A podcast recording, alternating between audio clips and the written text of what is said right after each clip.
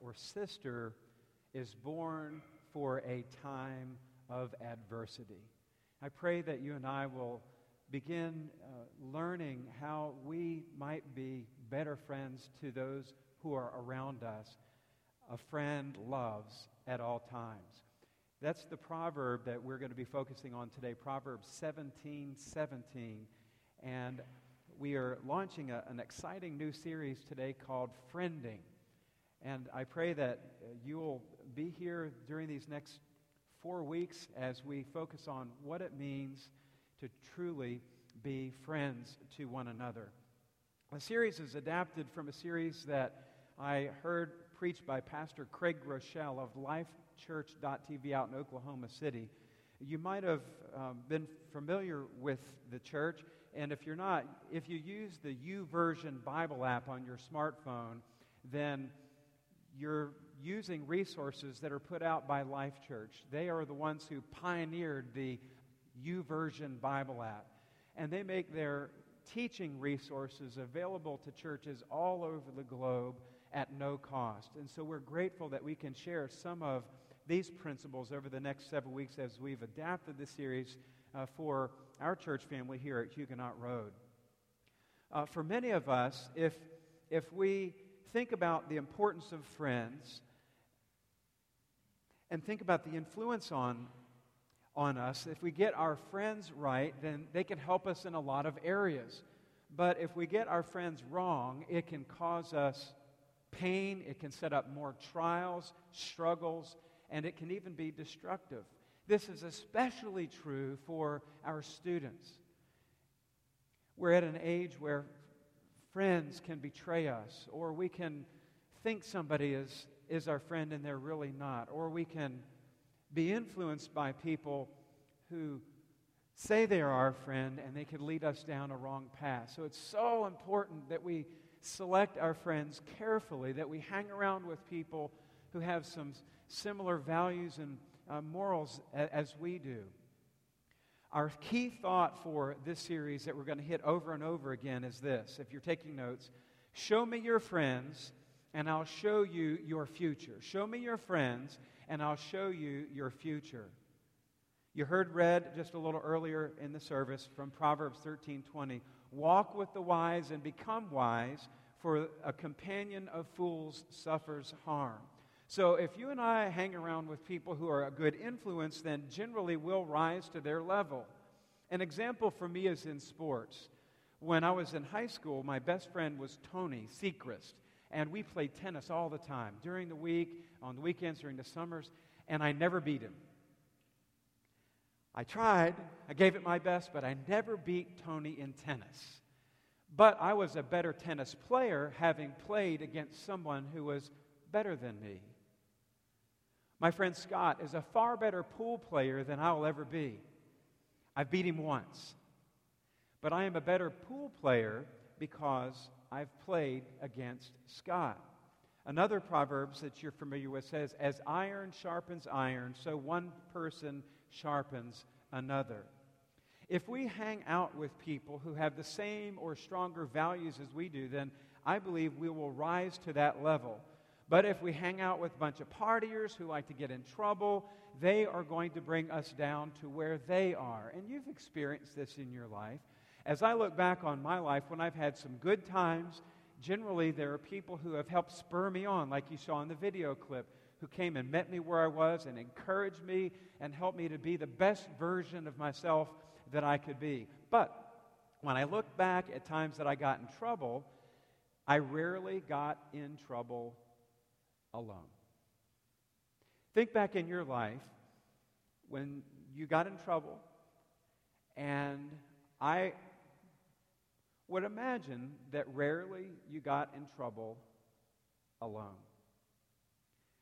You were riding with someone, you were partying with someone, you were dating someone, hanging out with someone, and that is where trouble began on Friday, we took Melanie's mom back home to South Carolina, and we made the return trip yesterday.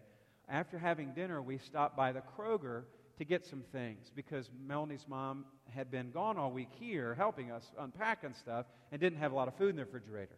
So Isabella and I were hanging out on a little table in front of the Kroger while Melanie and her mom were in the store. It was about 10:30 at night, and I saw a pickup truck drive up with four young 20-something guys, and they came into the Kroger together. And a little while later, they walked out of the Kroger together with suitcases of beer. And they got into their truck and they headed off. Rarely do we get in trouble alone. The people we are with generally are the ones where we get in trouble. So I want to ask you a question. If you take your bulletin, I want to ask you to write down your five closest friends. Your five closest friends. Just their first names. And this is not going to come into me, this is just for you. And as you're writing, I want you to think about this principle. You are the average of your five closest friends. One uh, business psychologist and speaker named Jim Rohn famously says that we are the average of the five people we spend most of our time with. This relates to the law of averages. And he says, when it comes to relationships, we are greatly influenced, whether we like it or not, by those closest to us. It affects our way of thinking, our self esteem, and our decision making. And he says, of course, everyone is their own person, but research has shown that we are more affected by our environment than we think. And if we really uh, process it, we're somewhere in the middle of our five closest friends. We become like the people we hang out with. Show me your friends, and I'll show you your future. So the question becomes for us Am I hanging out with the right people? If I really want to please God, am I surrounding myself with the right kind of people? This is so important for college students. In fact, if you are getting ready to go off to the college for the very first time, I encourage you to get connected with a faith based ministry, whether it's campus ministry or a parachurch ministry or a congregation close to campus, where you can connect with a body of believers who can help spur you on in your faith while you're at college. Um, I've seen it so often where students will go off to college and they will not connect with a faith based organization that has similar values that they do, and they slip away from church. And then they get out and they get a job, and maybe they get married, and maybe they start having kids, and they're trying to navigate all of these uh, times of life without a church family, without a faith community to help encourage them and nurture them. And often we see young people today trying to figure out life, and they don't have that faith family to help them. We can change that church. We, we can help people understand what, what it means to be a good friend and to have friends in the family of faith. And I will say this I don't mean that we have to give up hanging out with non Christian people.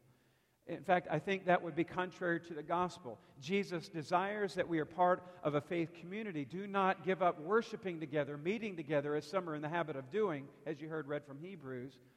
We, we must maintain our fellowship in the community of faith, but at the same time be friends with people who are outside of the faith that we might have an opportunity to share the faith with them.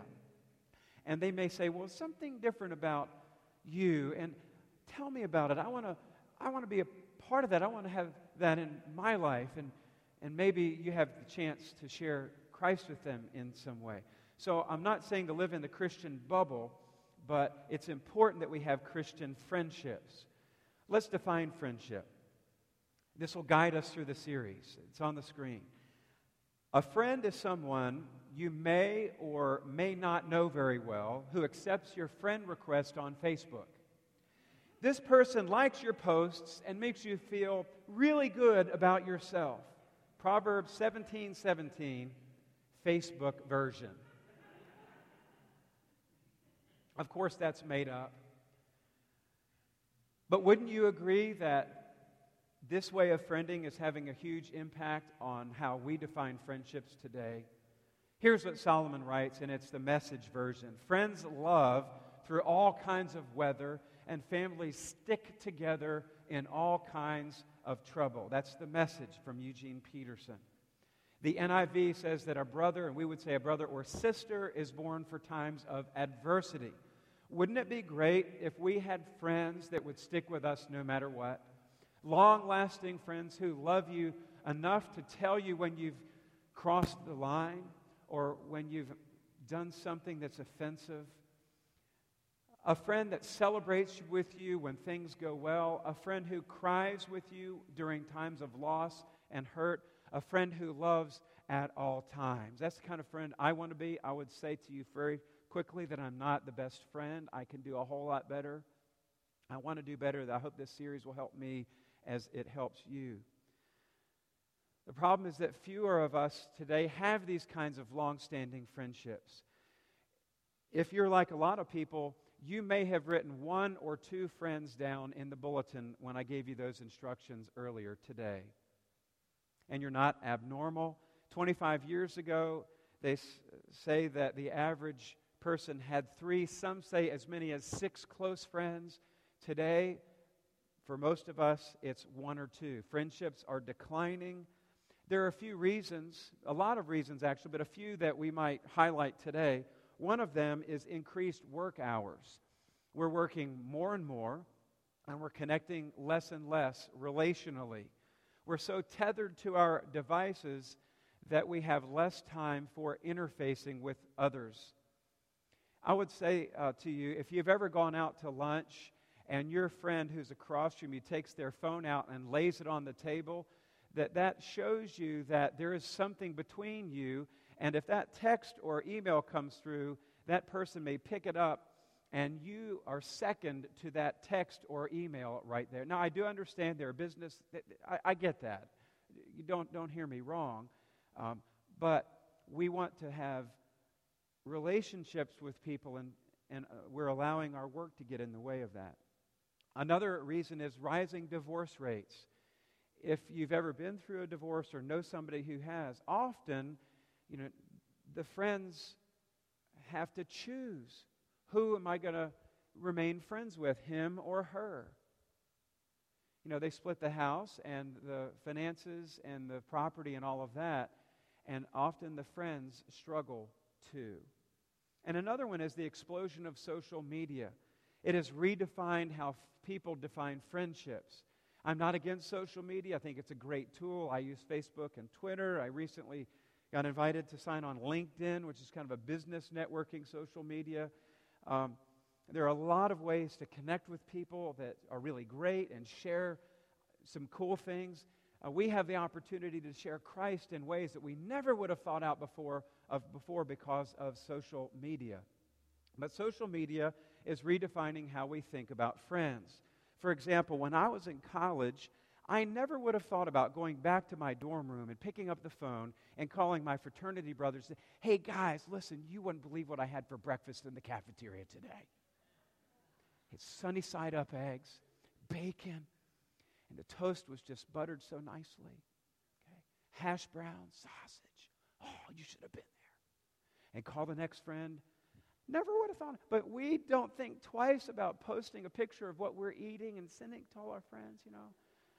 So it's just, uh, you know, the friends that we have today are, are not friends that we used to have, if you want to say it that way.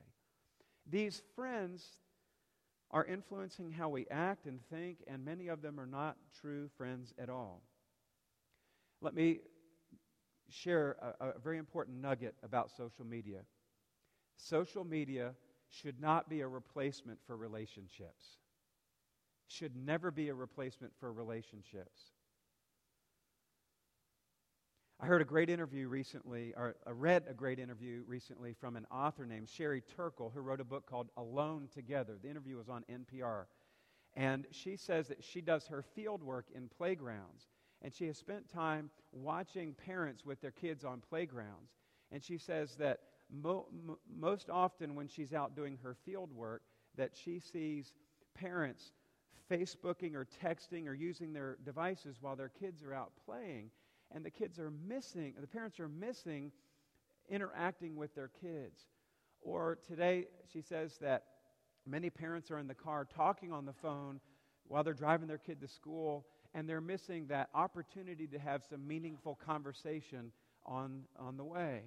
There's a young man she interviewed that said that he said, My dad and I used to watch the ball games on Sunday afternoon and we used to talk, and sometimes he would share some of the uh, sports section with me in the Sunday paper. They would talk. And she said, now all he does is text and send emails. And he, and he said, I miss my dad. Don't let social media get in the way of your relationships or be a substitute for your relationships. Some families have no cell phone night where one night a week they turn their devices off and they put them away and they have some family time.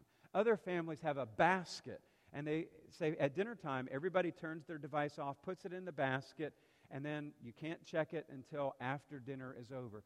Maybe you know something that works for you or have an idea. Maybe you'll post that to help encourage others and use social media for a good reason uh, and help, uh, help us. In the weeks that are ahead, we're going to learn more about what the scriptures tell us about friendship. Next Sunday, we're going to look at David, King David, and we're going to see three friends that he had listed in scripture and how they shaped his life. And the third week, we're going to focus on the importance of community in the life of Christians. And Matthew is going to bring that message, and I'm looking forward to hearing him preach that day because he has a passion for helping people engage in community.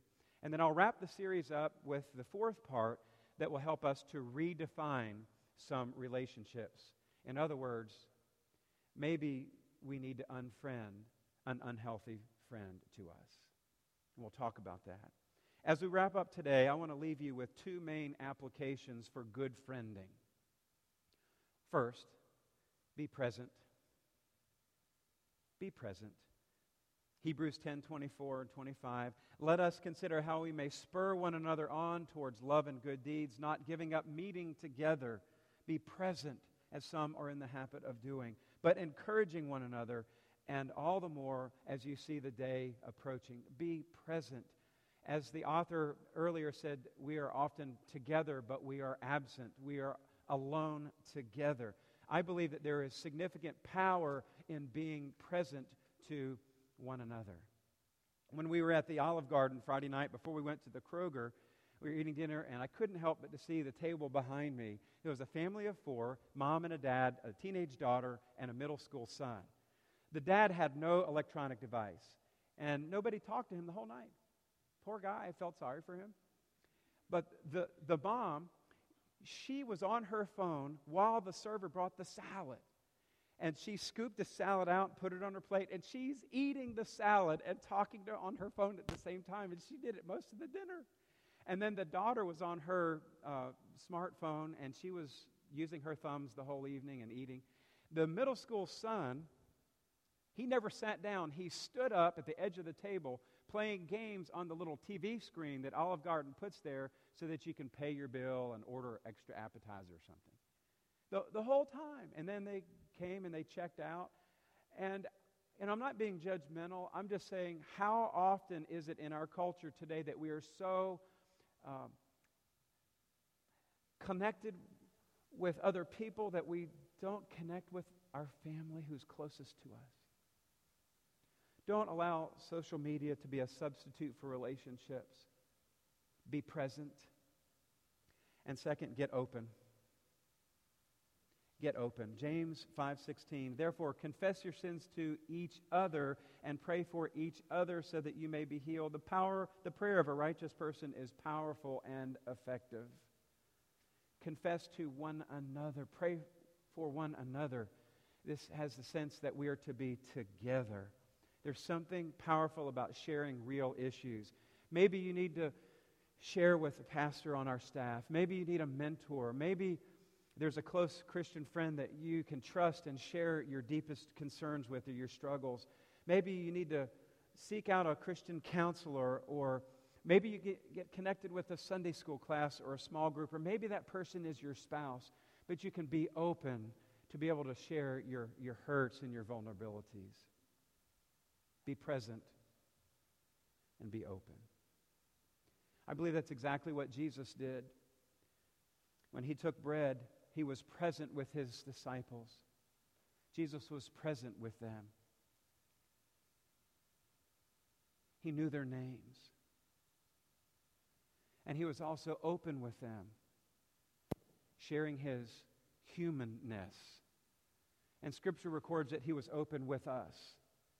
When he prayed in the garden Father, take this cup from me if it be your will, but not my will, but yours be done.